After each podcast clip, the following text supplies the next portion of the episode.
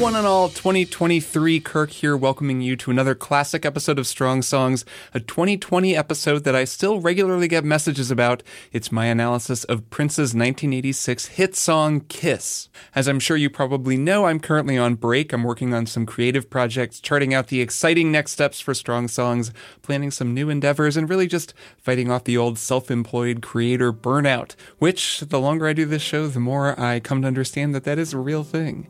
It's been cool rerunning these old episodes from the past few years. It's helped me realize that there are actually a lot of you out there who haven't heard every episode of the show, which of course is true, but it's easy to forget that when you're neck deep in producing the show every week. Like, I've heard every episode of the show multiple times, but of course, I have kind of a unique perspective on strong songs. So, I'm actually excited to go back to this episode on Prince's Kiss, since I know now that a lot of you haven't heard it. That song was revolutionary for its stark simplicity and for its embrace of the blues, one of the oldest American song forms. And I find myself referencing the explanation of the blues in this episode quite a bit as I make this show just on an ongoing basis because the blues comes up so often. Um, it's it's nice to know what it is, and I think I explained it pretty well in this episode. So the episode is as it was when it ran three years ago, which means there will be some things like email addresses, etc., that are outdated now. I also talk at the beginning of the episode about how I've been practicing guitar, and I'm happy to say that in the years since this episode aired, I've been taking regular guitar lessons really for the past six or eight months, and I have improved a lot in that time compared with where I was at when I made this episode. Turns out lessons are a very good way to get better at a musical instrument. So that's enough from me. As always, if you want to support the creation of Strong Songs, please consider becoming a patron at patreon.com slash strong songs. The show is totally supported by listeners. That's it. Just me and you. No sponsors, no ads or anything.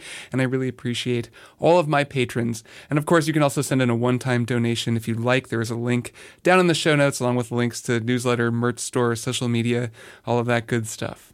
Okay, I hope you're all taken care out there and that you all enjoy this episode on Prince's Kiss.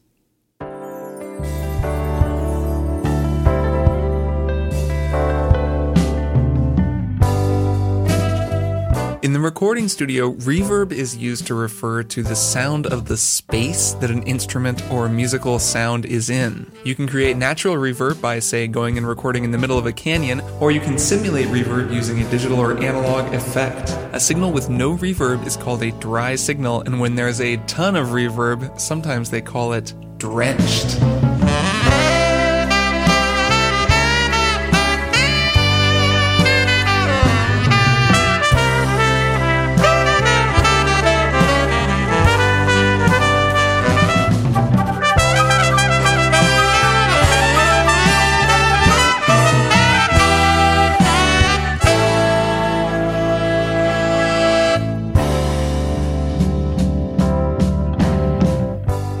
Welcome to Strong Songs, a podcast about music. I'm your host, Kirk Hamilton, and as always, I'm so glad that you joined me to talk about reverb drenched recordings, totally dry recordings, and recordings that fall somewhere in between. We've got an almost entirely dry recording to talk about on this episode, and I'm very excited to get into it. So find a comfortable place to sit, turn up the volume, and enjoy the show. Reverb is a really important part of making a record, or at least it usually is, but it can be a hard thing to get your head around. And if you're just getting into audio production, it's very easy to go astray. Reverb can make a lot of instruments sound better, especially vocals. I know a lot of vocalists who, when they record in the studio, like to have a little bit of reverb in the cans with them just so that they have the feel of the room and they're not singing in a totally dry space. But it is very easy to go overboard with reverb. And if you've got a ton of reverb on everything, and, and more particularly if you have a bunch of different kinds of reverb on everything, it can sort of just make your mix muddy and make everything sound kind of indistinct. It's very easy to go overboard with reverb. And I know that because I am someone who is has done it plenty of times. So welcome back to the show. I'm glad that you're all here. I hope you enjoyed the most recent Q&A episode. And as always, you can send me questions for future Q&A episodes at listeners at strongsongspodcast.com. Also, I hope some of you downloaded the outro music to try your own outro solos. I realized that I didn't initially put a chart on that, but there is now a chart linked in the SoundCloud file, and you can just download that right through SoundCloud if you want to try playing along. And yeah, if you do wind up making a recording um, playing an outro solo, I would love to hear it, so feel free to send it to me. Uh, listeners at strongsongspodcast.com is fine for that as well. I have been practicing a lot of guitar lately. I mentioned on the Q&A episode that I tend to kind of spend larger blocks of time, maybe a month or two, on each of the instruments that I'm trying to learn, you know, non-saxophone instruments basically, and it's been guitar for me lately and that's been really cool. And I've actually been making some pretty good progress. I'm mostly working through Jody Fisher's Jazz Guitar Book, which is this kind of omnibus overview of everything related to jazz guitar. You could probably spend a lifetime working through this book, but it's been cool working through it and it's reminded me of the difference between practicing and playing. Guitar is not a familiar instrument to me only because I first learned piano and then I learned saxophone and I tend to think of things in terms of like the treble clef and written music and specifically instruments where there's one way to play a given note. There's just like one middle C on the piano. That's the only one. And guitar is just different because there are multiple versions of every note on the instrument, and there are a lot of different ways you could theoretically play quite a few things. So it requires a very different headspace and a sort of different conception to learn notes. I've just been doing triad stuff, just triads all over the fretboard and learning how to play triads and in various inversions. And it is tough. I mean, I'm just playing like a C major triad and then a C first inversion, you know, triad up and down the fretboard, starting starting on, you know, every different possible string, but that takes me a long time to get through just because it requires such a different kind of thinking. A listener recently wrote in, he was talking about practicing jazz piano, and he was like, some of this harmony stuff kind of makes my brain hurt. And I get that feeling too when I'm looking at the fretboard and just trying to remember, okay, even, you know, like doing pentatonics, okay, wait, which form of the pentatonic is this? And like, where do my fingers have to go? And, you know, which one gets three frets and which one gets two frets? And when my brain hurts, or at least it kind of itches, that's when I know that that I'm really practicing. I'm not just playing guitar, I'm not just going over stuff that I already know, noodling around, just enjoying feeling more comfortable with the instrument. I'm in an uncomfortable place, and it's kind of really just, I have to force my brain to do new things. The older I get and the more proficient I get on various instruments, the more I'll find myself not really practicing and spending more time just kind of playing, you know, keeping my chops up, doing some basic exercises that I can already play, but not doing the thing that requires me to push my brain to do something something new. And that is actually the stuff. Like that's what I really want to be doing. And every time I do it, especially for a few days in a row and really work on something new, I find that I'm really growing and it's a much more rewarding feeling. As I've gotten older, I've definitely found that it's harder for me to learn new things and it feels a little bit like my brain has this kind of calcified coating on it. And I just, you just need to kind of squeeze it and crack that calcification off. And forcing yourself to practice and really drill down and learn something new is a good way to do that. And it's so satisfying. So that is my challenge to all of you out there. I know a lot of you are practicing instruments, learning new instruments. And when you're playing those instruments, ask yourself, am I practicing or am I just playing? And there's nothing wrong with just playing. If you want to just play some music, that can be a wonderful thing to do. But if you really want to make progress and you want to make it so that the next time you're just playing, you have a whole lot more at your disposal, you got to put in the time to practice too. And while it can be harder work, it's worth it in the end. So try to practice, not just play. Okay, up front, a couple of things. First of all, you can find Strong Songs on Twitter at Strong Songs. You can find me on Instagram at Kirk underscore Hamilton and on Twitter at Kirk, K-I-R-K Hamilton. Thank you so much to all of my Patreon patrons. We've had a bunch of people sign up lately and that has been really cool. It's not just that you're all making it possible for me to make the show. You're also making it possible for me to like believe in a future where Strong Songs is like my main thing, or at least one of my main, main things that I'm doing. And this is kind of my most reliable source of income and it's because the show isn't owned by anybody else. Like there's nobody who's going to cancel this show because advertisers pulled out or something. It's just me making it for all of you. And that's it. Those are the only concerned parties. So as long as I want to keep making the show and you all want to keep listening to it, I'll just keep making it. And uh, there's just something very freeing about that. And it means a whole lot to me. So thank you all so much. You can find the names of half and whole note patrons in the show notes. And if you want to know more about how to support me making strong songs, head on over to patreon.com slash strong songs. Okay, let's get into this episode's strong song. This is one that I've been excited to talk about for a very long time from an artist that I have huge admiration for and has been very widely requested by a lot of you, and I'm very excited to finally get into it. It is also one of the most minimalist songs we've talked about on this show, which will be a fun challenge for me, and I think there's a lot for us to get into in the way that this was recorded. So, what song am I talking about? What mega 80s hit could we possibly be about to dissect? Well, this is a song that makes its identity known from the very beginning, so let's just start at the top. What? Hmm. That's right, it's time. for Strong Songs to talk about Prince.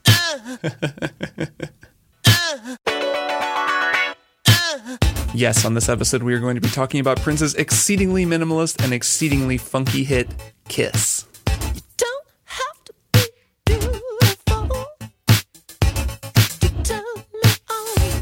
A song that in 1986 put Prince back on top of the pop world after his record label was actually not so sure that a song so stripped down could be a success.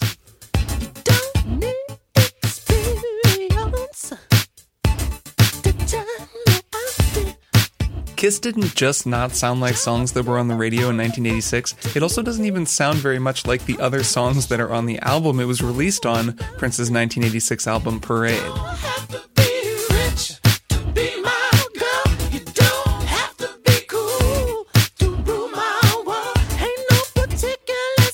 It didn't sound like anything else, but it definitely sounded like Prince, and it also sounded really good. So I have been looking forward to talking about Prince on Strong Songs for a very long time. And you know, there's a lot of different Prince songs that a guy could talk about on a podcast if he made a podcast about music. Prince was on all the time when I was growing up. When Doves Cry was one of my favorite songs when I was a kid. I didn't see Purple Rain until later, but Purple Rain is a classic. Let's Go Crazy, 1999. There are so many great Prince songs. Any one of them is strong enough to be featured on Strong Songs. But when it came down to it, Kiss is such an unusual song. It's so interesting in so many ways that I couldn't turn down the opportunity to talk about it on this show. So, vital stats up front Kiss was the hit single off of Prince's 1986 album Parade, which he released with The Revolution, his band. Though Kiss is pretty different, as I said, it sounds pretty different than the rest of the record. That's a cool record. It's a soundtrack album from the 1986 film Under the Cherry Moon, which I have not seen and I gather isn't really that great, but it's also just a cool Prince record on its own. The story of Kiss's creation is actually a little bit different than most of the other songs on that album. So, Kiss was produced by a producer named David. David Z, who is a renowned producer who worked with Prince uh, among many other acts. And my understanding, at least, of the creation of this track is based on a sound on sound interview that Richard Buskin did with David Z, where he talks in depth about the creation of this song. It's a really cool interview, and I will link it in the show notes, worth checking out just because it's a lot of neat behind the scenes for sort of how this song in particular got made. So, David Z is a producer. Prince was also getting into production when this song was created, and Prince was definitely like a multi instrumental instrumentalist. He played a bunch of different instruments. Of course, he's an amazing singer and a great uh, guitar player, but his thing was that he could play all the instruments on a track. He could cut an album doing every single part, which of course there's a long tradition of people doing that. And now you have modern artists like, I don't know, Elliott Smith, D'Angelo, Jacob Collier, all these people who can play a whole ton of instruments really, really well and make these self-contained amazing records on their own. Now, Prince had actually originally written Kiss for a band he was producing called Maserati, and he wrote the song and gave it to them to record, and David Z was producing it and came up with a lot of the sounds that you hear on the final version. That drum machine, the way that they mixed the drums, the backup vocals, a lot of the kind of overall vibe of the song was there, but it was a little bit more traditional. The singer was taking it down the octave and singing it not up in his super high falsetto the way that Prince sings it, and of course, Prince wasn't on the record. He wasn't playing guitar and he wasn't wasn't singing. Now, Maserati never published this song, but you can listen to the outtake online. So, this is what Maserati's version, the original version of this song, sounded like. You don't have to be rich to be my girl. You don't have to be cool to rule my world. Ain't no particular sign I'm more compatible with. I just want your extra time and your so it's very different, as I'm sure you can hear if you're at all familiar with Kiss. We'll talk a little bit about some of the specifics later once I've kind of broken down what's in Kiss. But the remarkable thing about Kiss isn't actually what's in it, it's what's not in it, what's not in the final version. Most notably, you can hear BrownMark there, that's the bass player from Maserati, playing a bass line over Kiss, which Kiss doesn't have a bass part at all. And it's remarkable in that respect. There aren't a lot of funk tunes in particular that don't have a bass part. I mean, bass is a really foundational part of funk, but there's no bass part in the Prince finished version of Kiss. I mean, listen for the bass in the Maserati version.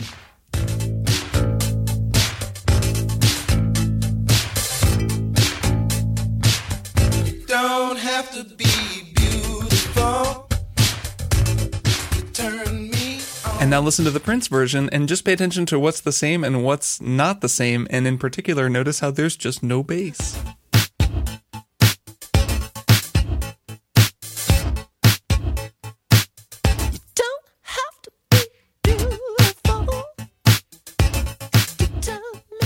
So there are a lot of different versions of this story of sort of how Prince reclaimed this song, but that's what happened. Prince heard the Maserati version and kind of realized that he liked the song more than he thought he did. And apparently just they went out and then he was in the studio by himself and he just screwed around with it and re-recorded the whole thing himself, adding a guitar track and adding a vocal track and was like, nah, I'm taking this song back. It's mine now. Sorry.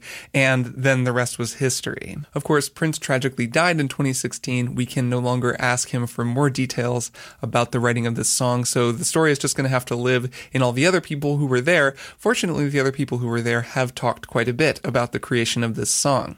One other fun thing that David Z shares is that when they played this single for the Warner Brothers people at the label, they were apparently extremely unhappy about it or very nervous. They didn't understand what it was. The comment that he recalls getting from a Warner Brothers A&R guy was that they just thought the song was terrible. There was no reverb. There was kind of nothing in it. They thought it sounded like a demo and they were really freaked out about it. But Prince had the clout to just make them release it. They released it. It became a number one hit. It won a Grammy. It was a massive, like revolutionary song that kind of everyone started trying to imitate after that, which goes to show when a genius like Prince wants to release a song, maybe just let them release the song and see what happens. So I do think it's really interesting to know that backstory of this song when you're getting into a sort of detailed breakdown of what's going on in it, only because you can hear a lot of the existing tracks in that original Maserati version. That sort of marimba sound is in there, the basic groove is in there, the kick drum, that gated snare, the hi hat with the delay. It's all kind of there. The backup vocals or even the Maserati backup vocals that come in behind Prince, he just re-recorded the lead part and kind of changed its relation to the backup vocals by taking it up the octave and singing it in his falsetto. So we're going to build this thing up from the ground, but it's important to remember that this song was actually initially a deconstruction of a much more fleshed out song. So we are rebuilding a deconstruction. All right, let's take it from the top. And Prince's version of Kiss starts with something that he added to the Maserati version. It's guitar and it's vocals, so it's just the things that Prince added. And while it's a new idea from Prince, it's really just a quote of a very established and well-known artist. I love the way he begins that song. I love that. Uh, just it's so kind of guttural and almost desperate. It has a really great energy. But that kind of guitar riff is not something that Prince came up with. That was a pretty clear tribute to none other than the godfather of soul. Papa's got a brand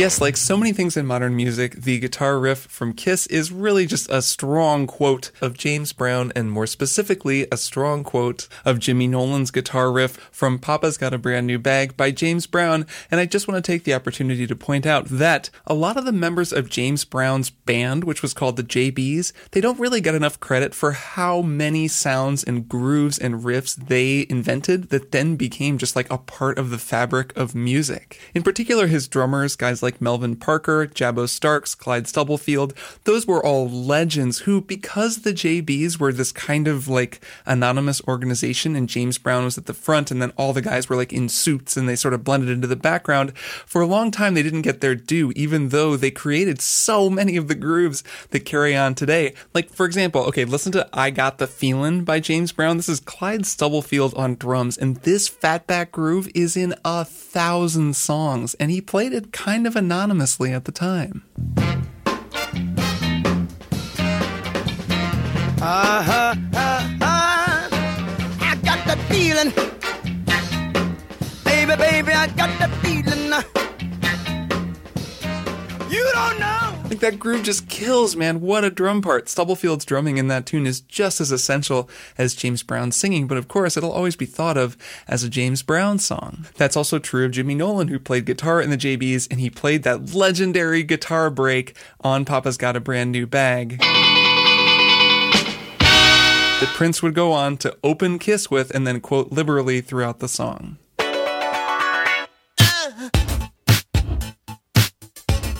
So, that kind of thing, I think you'll start noticing more and more of the more closely you listen to music and the more you go back and kind of really pay attention to who's playing what. And that's a crucial part of understanding the history of American music, which is such a kind of passed on tradition. People will play a riff and then a generation later, somebody else will take that riff and repurpose it. And once you start to see the music in its grand tapestry, you start to understand the sort of powerful cultural force that music can represent. It's really, really cool. But okay, enough of that big picture stuff. Let's get into the nitty gritty and let's break down this groove because Kiss has a groove that isn't much like any other song.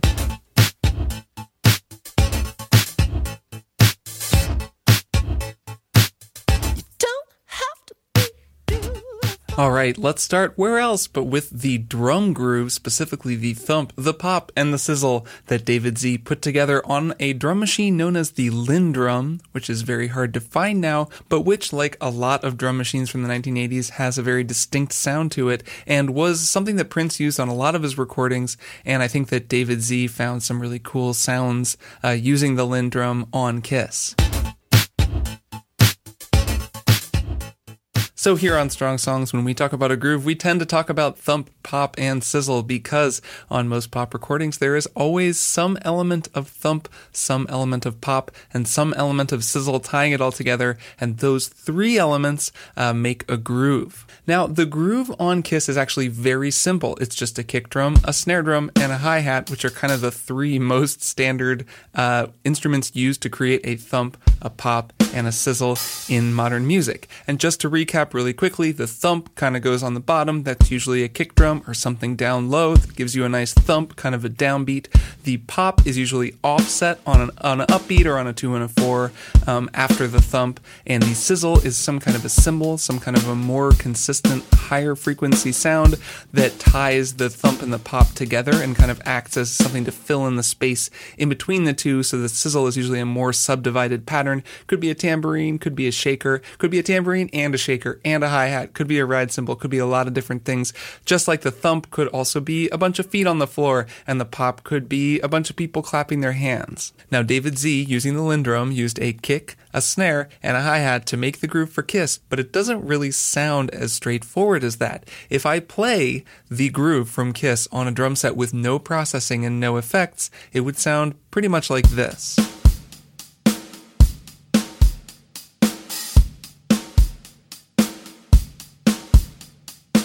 So that's kind of boring, right? I mean, it's getting the job done, but it's not that interesting. Listen again to the very beginning of the groove from Kiss and try to hear what's going on. Like, what are you hearing? Don't identify, you know, the specific effect you're hearing unless you can, unless you know what it is that you're hearing and then just sort of notice that. But just try to hear what's going on with the thump, what's going on with the pop, what's going on with the sizzle. All right, ears on, see what you hear.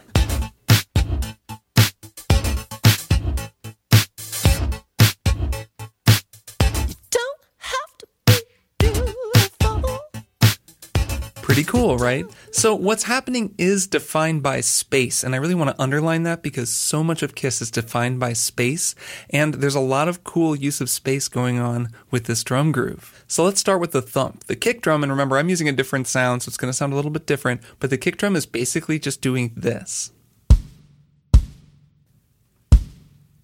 But on the finished recording, what happens is this pretty cool thing where the kick drum hits and then it sort of disperses outward to the left and right. And it's actually the fattest sound in this whole recording. Everything else is actually very small and controlled and high frequency. The kick drum hits in the low frequency and then it just spreads outward. And that is through, I'm pretty sure, the use of reverb. Now, you think of reverb, like I said in the beginning, as something that's used to kind of simulate cavernous spaces, something with a lot of reverb on it. You think of, oh, it sounds like they're playing in a big open gymnasium or something. But reverb doesn't have to sound like that. It can actually be used super creatively. And I'm pretty sure that what I'm hearing on this is that Dave Z is using reverb very creatively on that kick drum. What he's doing is he's causing it to quickly spread outward to the left and the right. And then I think he's putting what's called a noise gate on the kick drum so that when the reverb's volume has deteriorated to a certain degree, the noise gate kicks in and completely chops off the signal, causing a really harsh cutoff. So, like I said, I'm not going to spend too much time trying to really accurately recreate this sound, but I am going to do a, just sort of an approximation of it. So, don't judge me too harshly that this won't sound exactly the same. But if I put a big reverb on the kick drum, it sounds like this. So you can hear the sound go outward to the left and the right after the initial moment of impact, but it's ringing out a lot longer than it does on Kiss, which just gives it a kind of bigger, broader, more reverberant sound. So, noise gate. You can think of a noise gate basically like a dam. It kind of blocks off the sound unless you pass a certain threshold. So you set a decibel threshold, and if the signal goes above that threshold, the gate opens up and lets the sound through. It has a lot of sort of non-creative utility uses in the studio. You can just use it to kind of guarantee silence on certain tracks and to eliminate low-level noise, but it can also be used artistically, and a lot of people are getting creative with gating drums in the 1980s. So if I put a gate in the signal chain on that kick drum right after the reverb, it's going to cut off the reverb once the reverb decays to a certain point and it'll be a super hard cutoff. Let's see what that sounds like.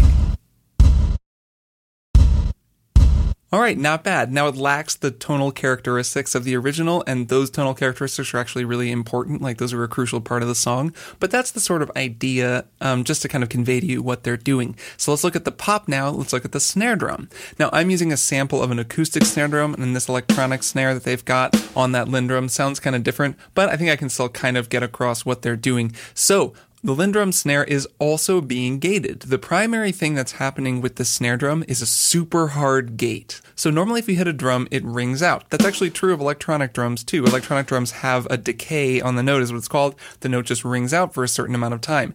As it decays, it gets quieter and quieter. And if you put a pretty harsh gate on a drum, that means that pretty early on in the decay, the gate will just kick in like a brick wall and just totally stop the sound. So I'm going to put a super hardcore gate on that snare drum sound and let's see what that sounds like. So a noise gate is a reductive tool. It removes sound and it adds total silence, which makes it really fitting for this song because the drums are so gated. There's just more silence in every kind of moment of this song because the snare hits, but then it gets out of the way and it's very, very quiet. Let's hear the thump and the pop together in my little version of this with the kick drum and the snare. All right, that's thump and pop sorted. Let's get that sizzle in there. So, like I said, the hi-hat pattern, very, very simple. Um, the actual hi-hat pattern that is being played. And what's being used here, what David Z is doing to make this sound cool is he is using uh, delay. So he describes the delay process a little bit in that Sound on Sound article. It sounds like he was running the delay into itself or something like that. I'm not going to do anything that crazy, but what I'm hearing is that at certain times, the hi-hat has a 16th note delay going over to the right channel. At other times, it actually stays put over in the left channel, and that I think is due to the way that he's routed it up, but you can hear the delay regardless, which makes it sound a little bit like it's doubling up kind of like that. But what's happening is the delay is kicking on and off. He's basically bypassing the delay and then turning it on um, for various parts of the measure, and that gives it a distinct groove. So this is what the hi hat sounds like straight up with no delay.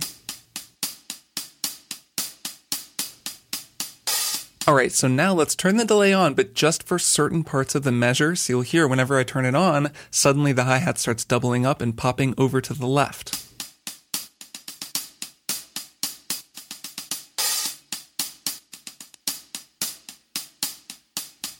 So you hear that, right? It's pretty cool. It's a little bit different than just if the hi-hat were doubling up because things like that open hi-hat kind of jumps from left to right and you'll hear that when we go back to the main recording. So I'm not David Z. I'm not really trying to be, but I do think that with just those tricks, I've kind of turned that basic drum groove, which sounded like this,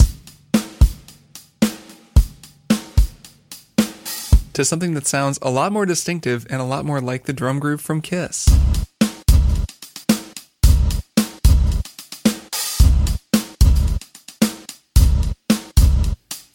Alright, so with all of that in your ear, I want you to listen to the song from the beginning again and just try to kind of really take in and appreciate all of those little details. The way that the bass drum bounces out to the left and the right and then cuts off. The way that the snare drum hits super hard and then hits that gate. The way that the hi-hat alternates between a delay, ping-ponging it between left and right and just being over in the left. And of course, that opening guitar riff that references James Brown. Alright, here we go.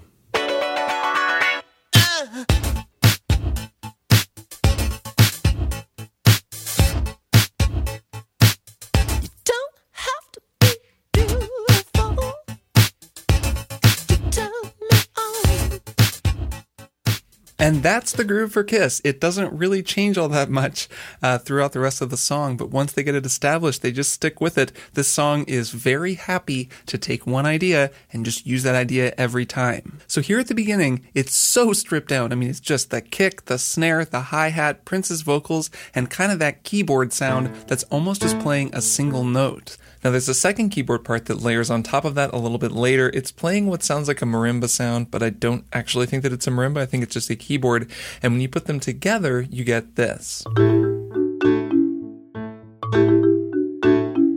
Now, as long as we're talking about the ways that American music flows from one artist to another, from one generation to another, here's a cool little thing. David Z says that he got the idea for that piano part from a Bo Diddley song. This is actually from the Bo Diddley song Say Man, which is kind of just like a comedy routine, but it has this piano part that actually, when you listen to it, is kind of similar to the keyboard part on Kiss. Check it out. Here! What's that?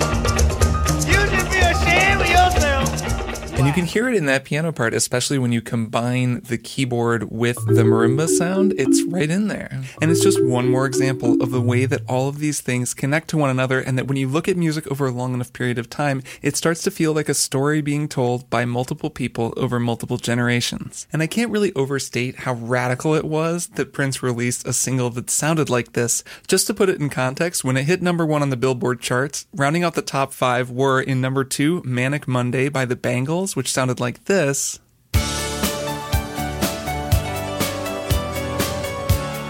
Which actually, fun side note that I learned after I initially published this episode, Prince actually wrote that song. So Manic Monday was written by Prince. He wrote a lot of songs for artists other than himself. He wrote that one under a pseudonym for a different band and then eventually wound up giving it to the Bangles, who took it and rearranged it and sort of made it sound like a Bangles song.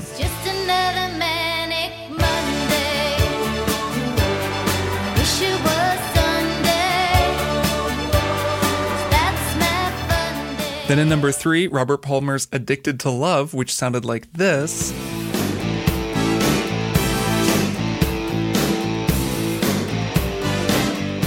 In number four, Falco's Rock Me Amadeus, which sounded like this.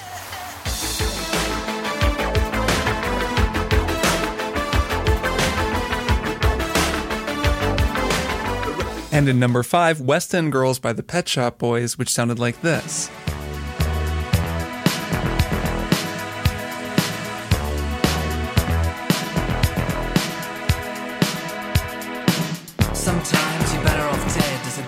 Songs that, while they're all different from each other and they're all good songs, they have some commonalities. I mean, there's a lot of big, like, sweep filter synths going, a lot of big, strong bass lines, complicated grooves, big, thick vocals. And then Prince comes along and releases a song that sounds like this. Don't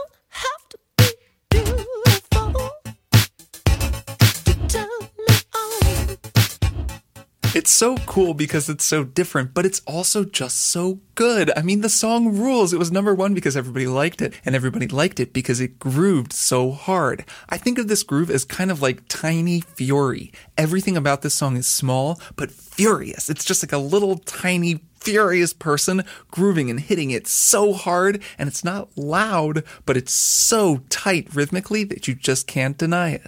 A big part of that tightness comes down to the vocals, and the vocals are the key to this whole song. As cool as the groove is, Prince's vocals are what make it work.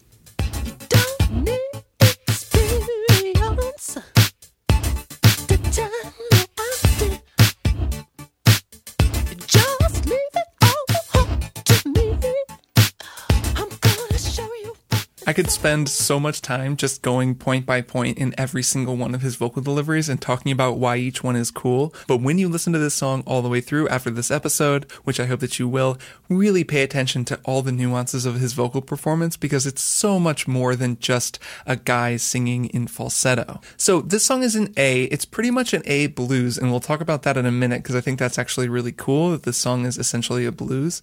But we're in the key of A, and Prince starts this tune. I mean, the melody is up on a high C sharp, which is like very high for any man, but he can go so much higher. Prince had a really huge vocal range, and he makes it sound not exactly effortless, but tight. Don't have to be beautiful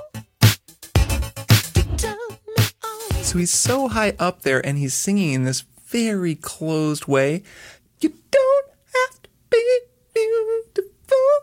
You know, there's barely any air escaping. It's a tiny, tiny sound, but it requires a ton of focus and very focused air. I mean, I can't do it like him, and he does it throughout this whole song, and it gives it this sense of, of rhythm. I mean, he is being very rhythmic with how he's singing, which is actually not always that easy to do when you're singing so lightly and so high.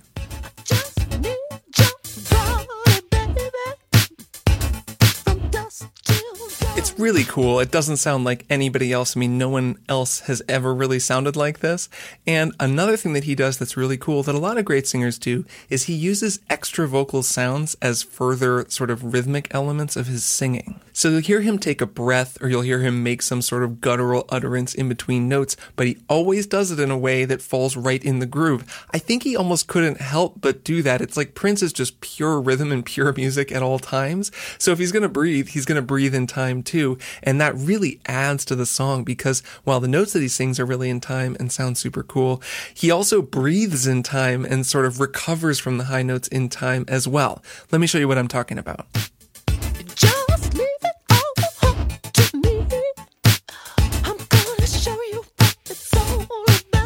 So right there, when he sings "Just Leave It All Up to Me," right after that he goes, and it's kind of this like exhale with a glottal start, and he puts it right in time. So it's actually just kind of a little kicker on the phrase.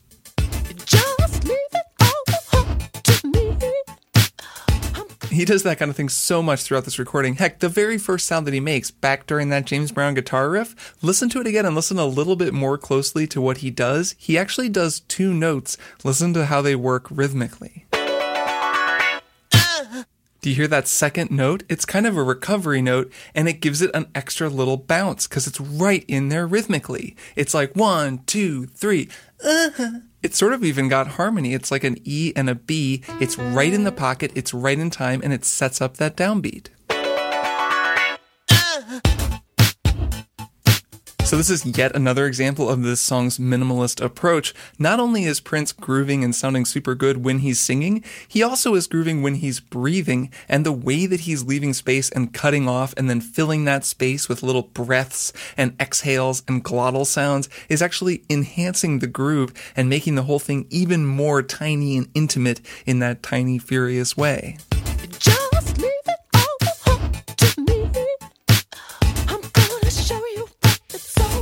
I let's take it to the five chord.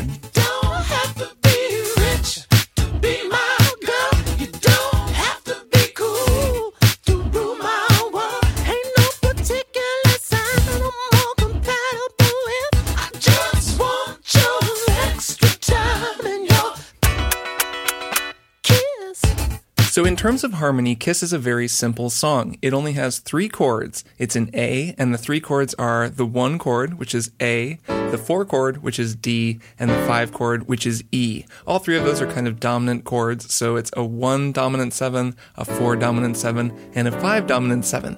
Those are probably the three most common chords in American music, and the reason for that is that they're the three chords that make up a blues, which Turns out Kiss is a blues. Now, this is something I've talked about before on the show, but I don't want to assume that you've listened to every episode, even though you should. They're all pretty fun. But what is a blues and what does it mean when I say that Kiss is a blues? Well, if you don't play music, you've definitely heard of the blues, but you probably think of it more as a genre of music. You know, jazz, blues, folk, rock, that kind of thing. You would see a blues section at a record store back when people went to record stores and didn't just stream things online. And now I suppose you would see blues as a subcategory on Spotify. Now, under that category, you would see a lot of blues musicians, which is also like you can be kind of known as a blues musician. People like B.B. King and Muddy Waters and Big Mama Thornton, people who were known for singing blues music. So it is a genre of music, but it's also something more technical than that. A song can sound bluesy, like it can have a lot of blue notes. It can emphasize the minor third and the flat fifth. It can use the blues scale, which is a type of scale that people use, a kind of modified pentatonic scale.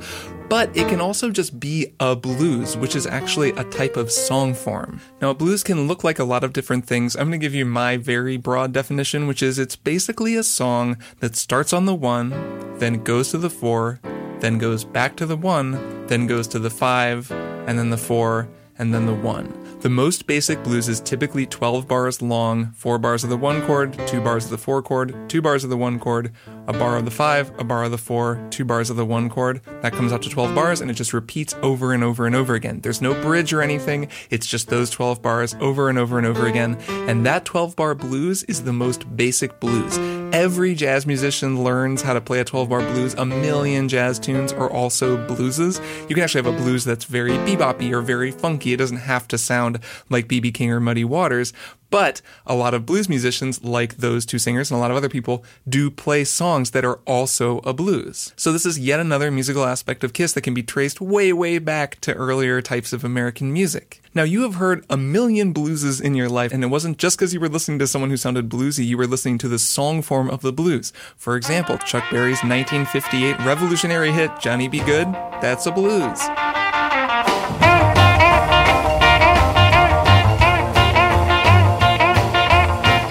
So just like the rest of these blueses, it's just three chords. Here's what they are. Deep One. down in Louisiana, close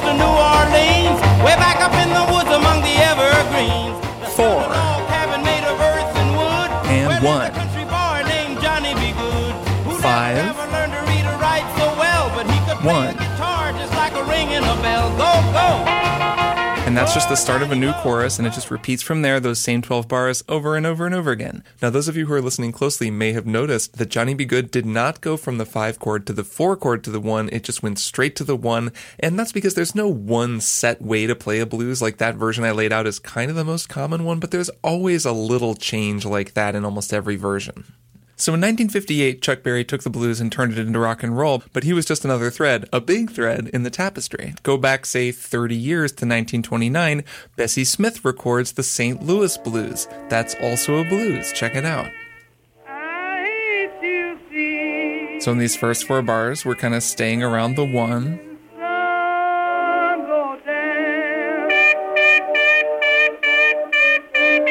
Here comes the four.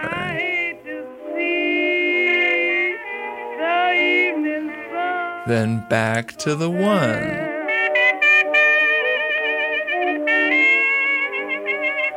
Then up to the five. Then a turn around back to the one.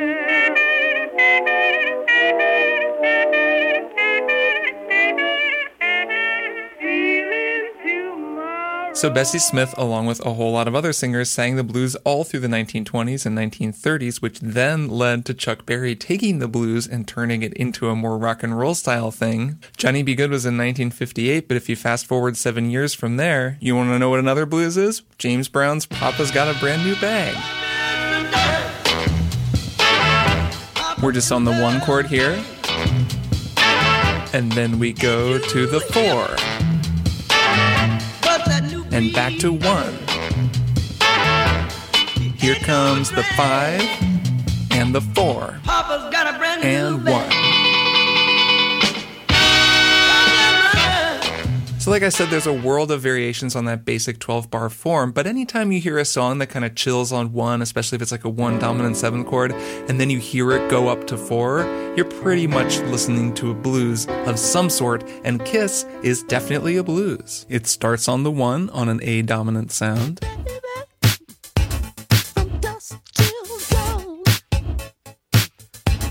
and then it goes up to the four.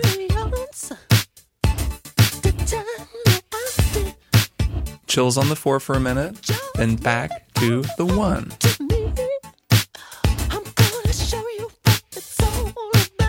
And then it goes up to the five, then down to the four, then back to the five,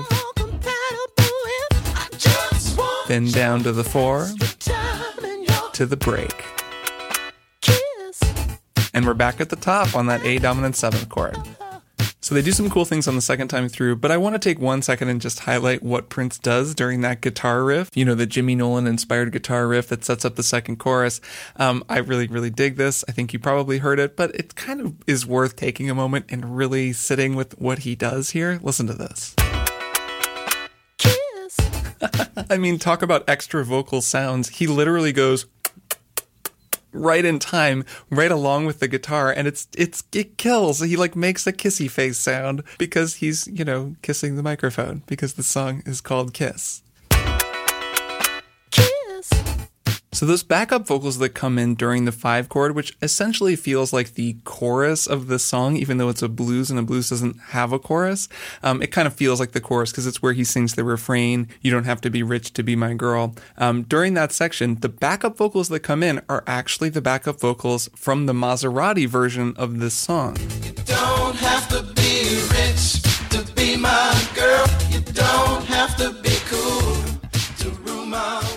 It sounds so different in their version, but it's actually the same backup tracks. It's just that when Prince sings it up the octave and strips so much out, it completely changes how they sound in context.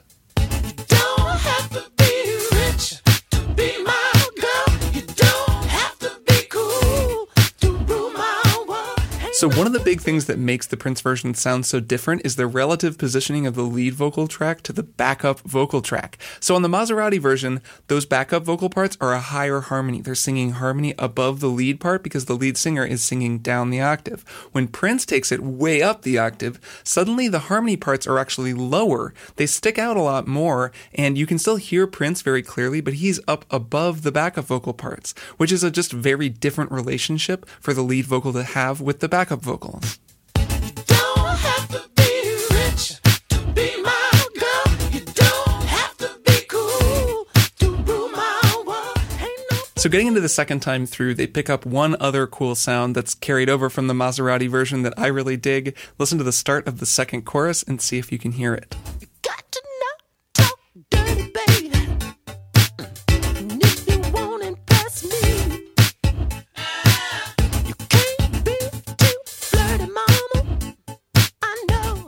So, you're probably hearing it. It's that marimba sound that I alluded to earlier, the one that combined with the keyboard part sort of recreates that Bo Diddley piano part. Playing a little figure kind of sounds like this. And it just flits in and out of the groove uh, through to the end of the song, starting in the second chorus. I also love those backup vocals that come in on the second chorus. They really stick out because of the way Prince's stripped the arrangement down. He also does something cool with those backup vocals when they go to the four chord. He's able to basically go non lyrical and still make it sound like he's singing the lyrics because the backup vocals sing the lyrics as well. They're in the second time through on the four chord. So Prince can kind of just go up super high and like transcend the English language. I wanna be your fantasy. So they go on pretty much like that up to the five chord. They set up that guitar fill. Prince plays the guitar riff again. He kisses into the mic again.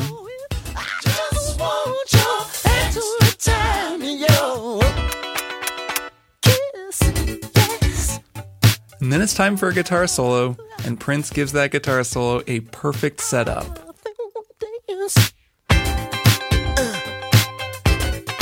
Man. Man, so this guitar solo totally kills, and it's because it's so restrained, just like the rest of the song. It, just like the Prince's vocals, it's that tiny fury, and Prince is definitely still channeling Jimmy Nolen here, who's kind of chicken scratch style, you know, he would really just pick at the strings in that rhythmic way. He's just playing three strings up top, these three strings on the guitar, and he's kind of just strumming really loose with his right hand. But because his wrist is just so in there and his time is so locked, the groove on it is just ridiculous. He also does a lot with muted strings. He's kind of picking at the muted strings, and that to me actually feels like a guitar representation of what he's been doing with his breath and those kind of non vocal sounds with his voice as well. He's kind of singing and playing guitar in the same restrained way, and I think that's really cool too. There's kind of a unified voice from him in the guitar and the vocals, and remember, those were the two things that he really added to this track after taking so much out.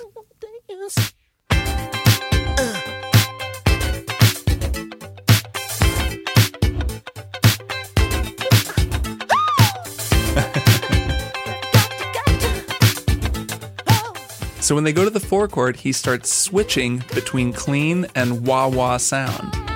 Here's the wah. Then he goes back to clean. And then wah.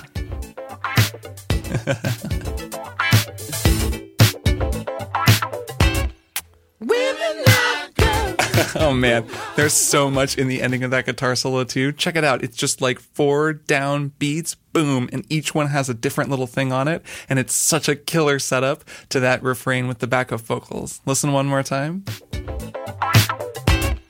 Women like girls. Man, this is such a good song. Um, so it's basically like a guitar note, and then a kiss, and then the vocals, and then a snare hit. It's like women pop, uh, and it's all downbeats, and it's so in there, and I love it so much. Women like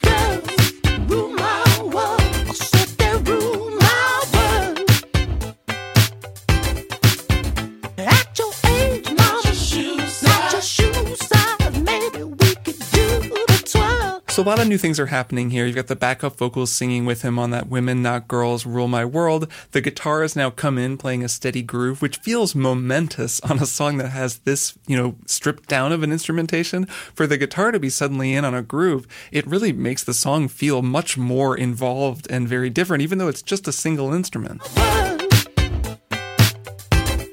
But I also really like that lyric, Women, Not Girls, Rule My World. I think it kind of gets at something that I really like about this song lyrically, and it's something that I like about Prince more generally. And I think that it was actually something that was pretty unusual for 1986, and that's that he consistently places himself underneath the women that he's admiring in this song. And given that so much of like pop music culture in the 80s and today kind of infantilizes women, talks about women as girls, his whole thing in this song is literally the explicit lyric, Women, not girls, rule my world. And he does use the word girl at other points in the song, but I like this lyric. And I also like the lyric, I just want your extra time and your kiss. You know, rule my world, your extra time. There's a sense in the way that he's talking about this is that he wants a woman who's got stuff going on. He just wants some of her extra time. He just wants her to hang out with him when she's not off doing other things. And I really like that lyric. I like that overall vibe to this song. I think it's it's unusual and cool.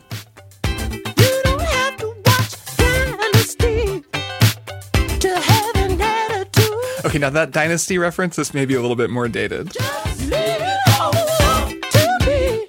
My love will be your fool. Now it's time for Prince to do his vocal thing.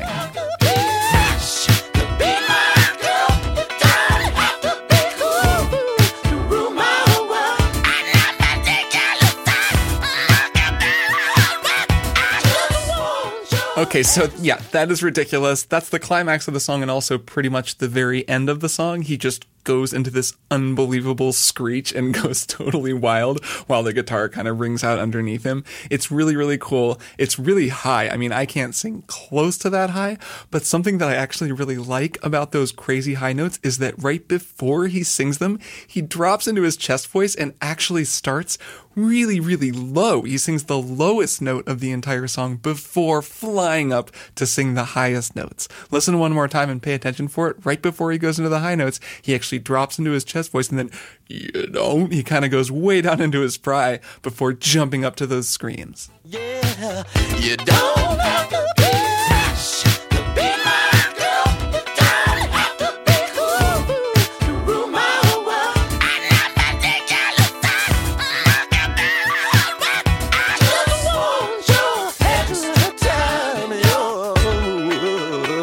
kiss. And that's it. There's a little guitar solo that fades out, but that's the end of the song. They get out just as clean as they got in. This is a very tight, very short song that reaches its destination and then stops immediately afterward. Kiss.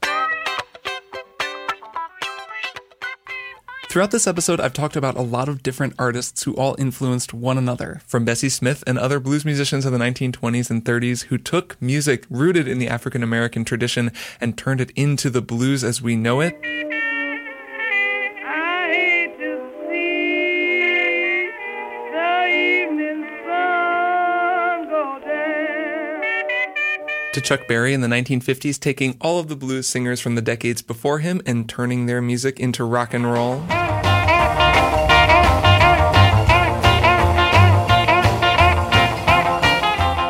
To Bo Diddley's goofy piano part somehow turning up 30 years later in a Prince song. Oh, What's that? to James Brown in the 1960s, who, along with his brilliant band members, took the blues and codified a ton of different ways to feel and express it.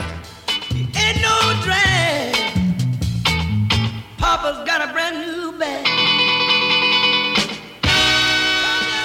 Each of those musicians borrowed ideas from the past while adding licks and riffs of their own, staking out their place in the timeline, their chapter in the story. Now, I want to add one other thing. It's not a coincidence that all of the musicians that I just named were black, and they were all playing their part in carrying on and evolving the grand tradition of black American music. I've said before on this show that American music and black American music are essentially the same thing, and this is what I'm talking about. It's all a big, rich tapestry of grooves, riffs, harmony, and dance moves shifting and growing over the decades, providing in the process the soundtrack for a nation. Prince brought together so many different kinds of American music into his music. I really urge you to go listen closely to a ton of Prince stuff and not just the number one hits. Get into some of the weird stuff too. And you'll hear everything from jazz to blues to funk, R&B. Every style of music came out in Prince's sound. He was kind of this culminating force when he was creating music. But as brilliant as he was, it didn't stop with him. Prince's sounds and styles have been incorporated into the work of countless artists of all skin colors and nationalities, and in fact, one artist that we've covered on Strong Songs has spent the last decade picking up the mantle in a major way. Yeah. I mean, does this groove sound familiar to you? Baby, don't make me spell it out for you. All of the feelings that I got for you Kind of feels like it should go to the four chord. can't be explained, but I can try for you. Yeah, well, what do you know? Yeah, baby, don't make me spell it out for you. It's like I'm power. Now, most songs don't get sequels, but then again, most songs aren't Prince's Kiss. And if Prince's Kiss has a sequel, it is Janelle Monae's 2018 song, Make Me Feel. I mean, listen to this. There's nothing better. That's just the way you make me feel. That's just the way This music will never stop growing, it'll never stop changing, and it will never stop being filtered through the lens of exciting new artists in creative new ways. Prince echoed those who came before him, and he will be echoed for decades to come by those who come after. There aren't a whole lot of things that are certain in this world, but that one, you can take to the bank. And that'll do it for my analysis of Prince's Kiss, a killer, extremely stripped down song from one of the greatest musicians and greatest songwriters who ever lived. Thanks so much for listening to this show. I know there's a lot going on. Most people have a whole lot going on in their lives, and it's very cool that any of you would spend some of your free time listening to me talk about music. If you like this show, by all means, tell your friends about it, spread the word. It's been really cool to see people spreading the word, and that's how this show grows.